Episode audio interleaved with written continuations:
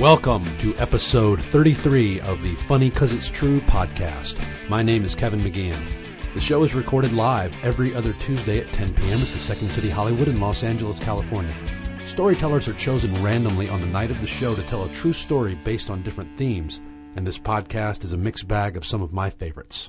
The theme of this episode is advice, that thing we love to give but don't always take. Jeff Perica seeks counsel from his no-nonsense father. Alex Franklin gets post-breakup dating tips, and I reject the guidance of a D-bag. But let's not dawdle. First up, Jeff Perica.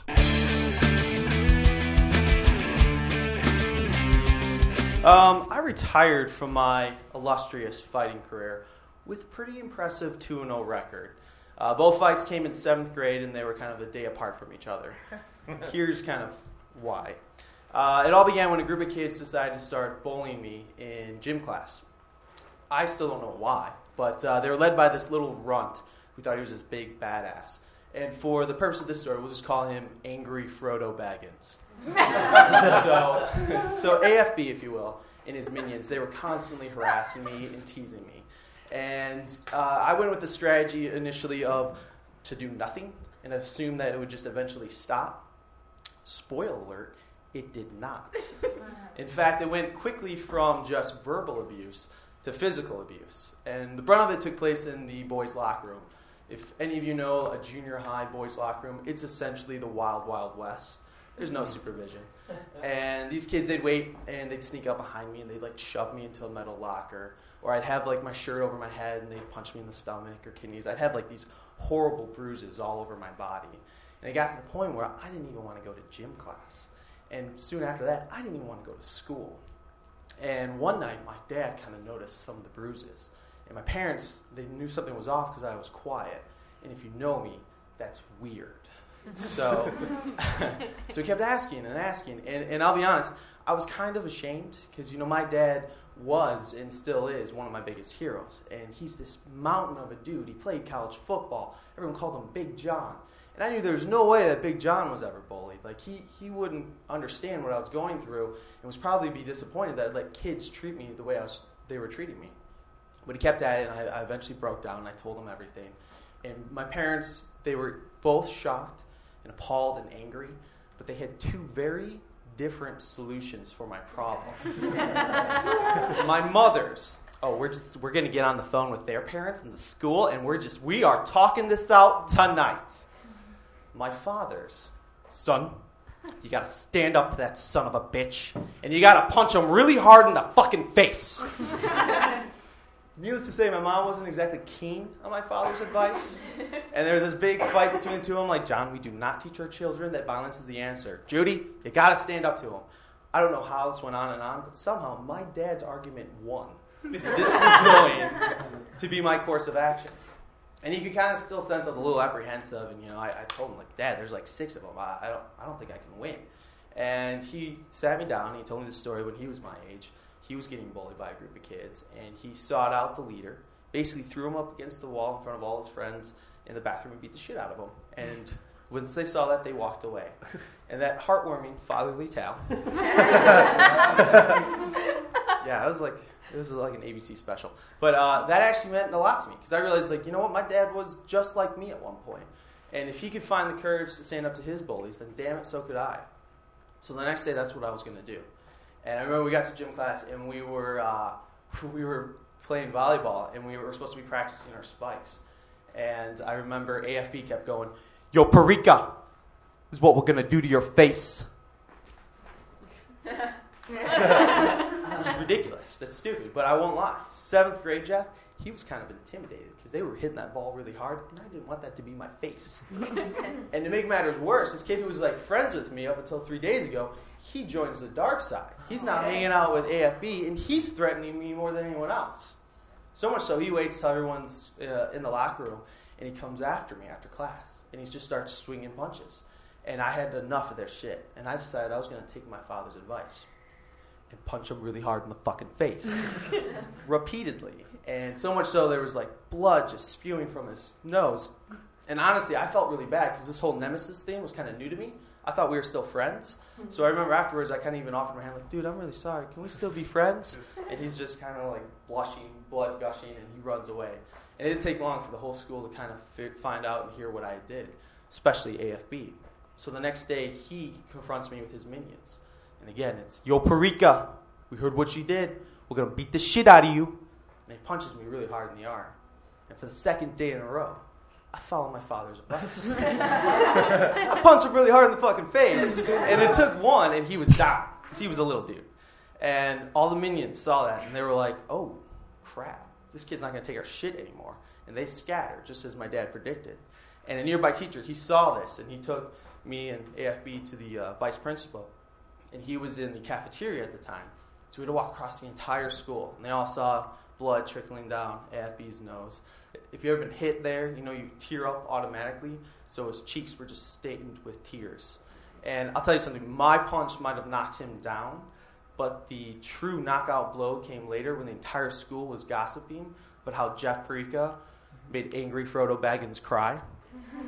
So, you know, I never ever dealt with, I had any problems with those kids ever again. So my advice to you guys is if you ever have a bully in your life, follow my father's advice. And punch him really hard in the fucking face. Next up, Alex Franklin. I get why gossip is shitty, and I understand why it's pathetic to insert your business into somebody else's. But I also understand that it's human nature for people to talk about each other, whether or not it's good or it's bad, and I am certainly guilty of gossiping. Does that make me a bad person? Yeah, I think it does sometimes. uh, but karma was a real bitch to me this past fall because I accidentally, inadvertently gossiped about myself to the last person on earth that I would have ever wanted to know this information about me. So, travel back to this past fall, uh, I got my heart broken pretty bad, and I was just kind of wallowy and, you know, in my head all the time. I called my boss dad once. Has that ever happened to you? Yeah, it was just like, I was just like, I was just totally like, I was just wasn't myself, and I was talking to my friend Courtney, and she was like, can I give you some advice? And Courtney's engaged, so I was like, yes. Um, and she was like, Alex, you just, you need to, like, go out, and you just need to, like, make out with somebody that you're kind of attracted to, but, like, you don't want a serious relationship with. And I was like, yeah, that, you know, it does sound like more fun than crying to Adele, so I will try it. I will try this. Um, so I, I'd been really busy with Second City Conservatory at the time. We practiced Saturdays and Sundays, so I didn't really have, like, a lot of chances to go out and meet new people. But as luck would have it, there was a bye weekend that weekend, and we had off. So I was like, all right. Shit is going down. Like, it is happening this weekend. Um, so I went to a bar uh, to watch football, because that's what straight guys do. And, and this guy walks in. We'll call him Terry. And uh, Terry walks in, and a little backstory on Terry. Terry and I had met uh, last year at a Christmas party. We got drunk, and we smooched a little bit. And uh, thirty seconds into our kiss, he looked at me, and he's like, you and I will never be serious. So I was like, okay. But uh, he, like, walked into the bar, and I was like, oh, my God, there he is. Like, I can I can make out with that guy. Like, I'm not going to – nothing's going to be serious between him and I. And just, like, he's, like – he's one of those people – that, like, wears all black to football games and is brooding and sits in the corner by himself. And, like, I'm pretty sure that Taylor Swift's song Trouble was written about him, you know? Just, like, a real, real renegade. Um, so I'm drinking a lot, and uh, I finish my pitcher, and I go up to him, and I start flirting with him. And, uh, and it looks like it's probably going to go the kiss way. So I'm, like, chatting up with some other friends, and I get a text message, and it was like, meet me in the alley behind the bar. I was like, being, like, the strong, sensible woman that I am, I'm like, mm, yeah, absolutely. Like, go behind the bar, and we, we smooch for a little bit, and then and then it's over, and it's fun, and I had a great time. Like, Courtney was right. Um, so I, uh, he, he has to go to a party later that night, and I, um... had more drinking to do. So uh, so he leaves, and like I, I'm just like, oh, God, okay, I, I can't be in this place. I've been drinking for like seven hours. I was like, Megan, we have to leave. We have to go someplace else. And um, and at this point, I've been drinking for a very long time. So uh, this next hour is like a little hazy in my head. But I get dropped off in um, Hollywood by my house. I live down the street. Just to give you guys context, nobody followed me home. And um, and I like go to I O, and I remember seeing somebody from Second City who will remain nameless forever because it's so humiliating when, it, humiliating when I think about it. And I'm like, you and I will never make out because it's Second City. He was like, okay, like, all right, great. And then I went to uh, like, and then I was like, I need, I need food, I need pizza, I need pizza. So like, we got drunk food at um, Joe's down the street, and I thought I was pouring um, Parmesan on my pizza, but I was pouring, pouring like a whole thing of garlic on it, and I ate it, and I was like, whatever, it's like my time, it's my weekend. And uh, and then I go home, and Terry is waiting for me in my driveway, and I'm like, oh no. And he's like, we had made plans to make out, like do this later. And I was like, oh, okay. Uh, I just consumed a whole half a thing of garlic, but yeah, no, let's do this.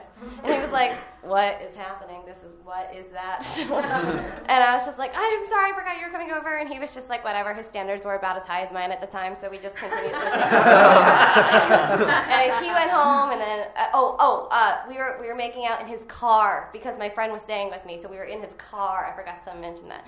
So when I woke up the next morning, I realized that I left my wallet in his car, and I just got a new, uh, new job, so I had, like, my um, social security card in there, and I was just like, I don't know Terry that well, like, he would probably steal my identity, like, so I called him like six times. I was like, oh my God, I left my wallet in your car. So, oh crap, okay, all right, so um, he like, he comes back, he brings, he brings me the wallet or whatever, and um, and then he's like, oh, uh, he's like, are we still on for November fifth? And I was like, November fifth? What are you talking about? He's like, we have plans to do this on November fifth. And I was like, what the fuck? Like, why? What is with all this planning?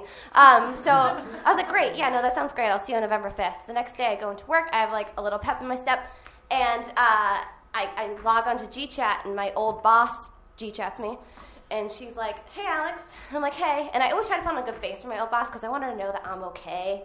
Like, the breakup was hard um, between me and my boss. Uh, that, I don't know why I call it that, but that's what I do. And uh, sh- she's just like, why does it say make out with Terry Morgan in my Google Calendar? oh, okay, let me go back. Uh, so I used to work for this very powerful woman, and uh, me and my associate used to uh, sync our calendars together uh, when we, uh, to, so we wouldn't like, con- you know, conflict schedules. When I got fired, I forgot to unsync the calendars, and I didn't really have a reason to use my Google Calendar unless I was drunkenly scheduling my makeouts. So that was the reason that make out with Terry Morgan, I first and last named it, I'm faking, it's a fake name, uh, I first and last named it, ended up in her Google Calendar, not just the associate, but my former boss and the rest of her company. Um, yeah, so just be careful about gossiping about other people, because I swear to God, karma's a bitch and it'll bite you in the ass. Thank you. And finally, me, Kevin McGeehan. In April of two thousand five, the Norwegian Dawn, a cruise ship based out of New York, was caught in a major storm for thirty-six hours. twenty-five to thirty-foot waves crashed against the hull, making the ship list at very dangerous angles, uh, so much so that the crew and passengers were very scared because it felt like it was going to tip over at any point.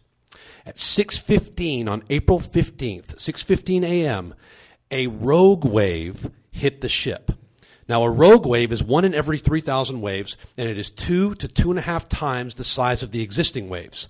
So this rogue wave was seventy feet, and it hit the front of the ship, uh, just punched it hard with such velocity that all the watertight doors in the front were bent back with uh, how it hit so hard. That was phrased terribly.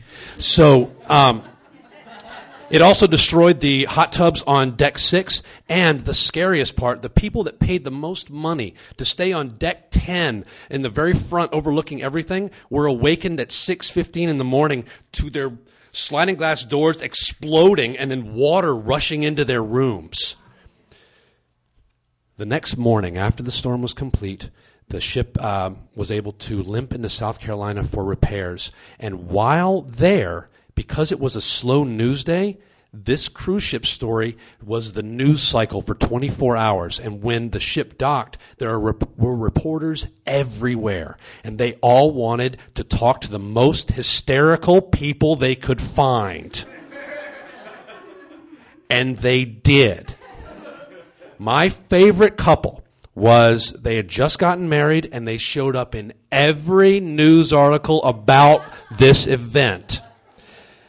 Newlyweds, honeymoon, hysterical, with tears and dollar signs in their eyes. When asked by a reporter, "How is this going to affect your marriage?" the wife responded, "A future lifetime of memories was ruined." Think about it. Okay. Three months earlier, I had signed on to the Norwegian Dawn as one of the entertainers for Second City. We were the first cast that had ever been put out on a ship, so no one really knew exactly what this was going to be. We were all kind of flying blind with this. Uh, but we were told, you are the entertainers. You can do as you please. We found out that was false. And uh, one of the ways we were kept in line is that there are eleven hundred cameras on the ship monitoring all activity. I like to call it prison with kick-ass amenities. So a few months into my contract, I was standing in the buffet line, and this very attractive woman starts to make eye contact with me. Uh, I uh, handle it poorly. I'll cut to the end. We end up meeting, and um, she's a uh, very attractive, very intelligent uh, Bulgarian woman who worked on the ship, and uh, she spoke four languages and was just absolutely stunning and lovely, and uh, I could tell she took a shine to me. So um, I, out of curiosity and loneliness, all put into one little ball, I decided to embark on a relationship with her, one that lasted six days. Here's why. When I first uh, started seeing her and my interest was there, the assistant cruise director came up to me and said, "Hey, man, you don't want to date this girl because of her job. Seriously, don't do it, dude." Now, I thought this guy was a douchebag, so I did not listen to him. But oh, from the mouths of douchebags. He was absolutely correct, because this thing came off the track pretty quick. So her job on the ship was surveillance. So her job was to monitor all eleven hundred of these cameras. Oops. Uh, I'll say this. If you've never had the opportunity to date someone who can watch everything you do, don't. Avoid it if you can. Uh, but I will say this, in all fairness, in her defense, if I liked someone and my job gave me access to see whatever they were doing at any point in the day, yes, I would open Pandora's box and I would look to see what they were doing at any point in the day. But because it wasn't me, I found it very disconcerting. But I went forward. But the thing I also discovered, besides the fact she was watching me, she also held a secret, something that she would not tell me. And she said, uh... our relationship was never consummated because she kept saying there was just something she couldn't tell me. And I was so curious to find out what that was. So on day three, after we've had our first couple days of getting to know each other, uh, and in these conversations of getting to know each other, I did not have to do very much because she had already read my file that Norwegian Cruise Lines had on me. So I didn't have to contribute much to the let's get to know each other conversation. So we decide uh, we're going to spend the day together in New York, and uh, we're just going to walk around. We're going to go to thirty Rock. We're just going to have a, just a great day together. And then she says to me, "I need to do something while we're walking around." "Oh, what is that?" "I have to make a phone call." "Oh, okay, that's fine. The phone call I have to make is this." A few months prior, she had gotten married, but she had cold feet and didn't necessarily want to go through with this wedding. But as opposed to doing a runaway bride before getting married, she decided to run twenty-four hours after they had gotten married. She was Bulgarian, he was Canadian, therefore starting a nightmare paper trail of getting this marriage annulled. So there we are, walking around New York as she is screaming at this guy, as he screams at her, and she's crying, and she's going back and forth between English and Bulgarian, and it's, it, she's making a scene, and I am standing two feet behind her, holding her purse.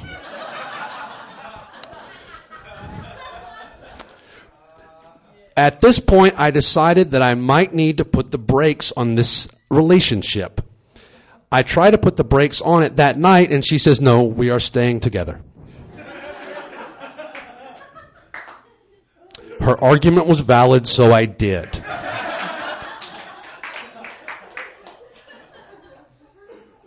But then it started getting weirder. When I would go to the gym, and I would see her later, she would ask me how the gym was, because she had watched me at the gym. When I would go into my room, my phone would ring, because she had just seen me walk into my room. I got tired of it, and uh, I went back to her again, and I said, we need to end this. Fine. Then she gave me a veiled threat that all of the other guys in surveillance are very protective of her. If I hurt her, you know, your life could be rough. I said, that's fine. And then I went back to my room, and I was scared. I'm not going to lie. The threat was, it got me. She won. Yeah, she did it. She beat me. Uh, yeah, that thing infected my mind, and all I could think was, oh my God, how could this possibly get any worse? The next day, we were hit by a rogue wave. And a future lifetime of memories was ruined.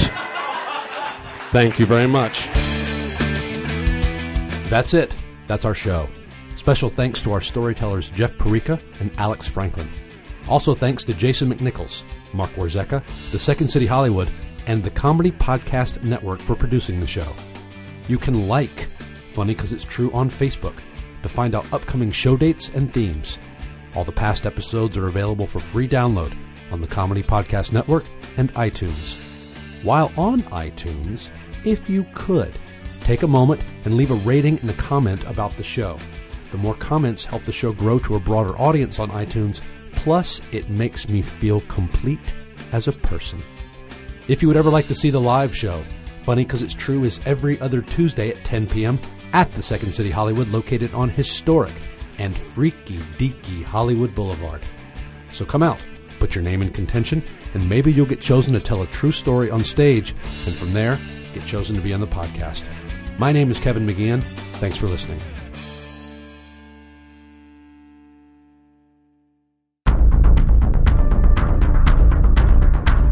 You have received this transmission from the Comedy Podcast Network. For more shows, visit comedy podcast network dot com.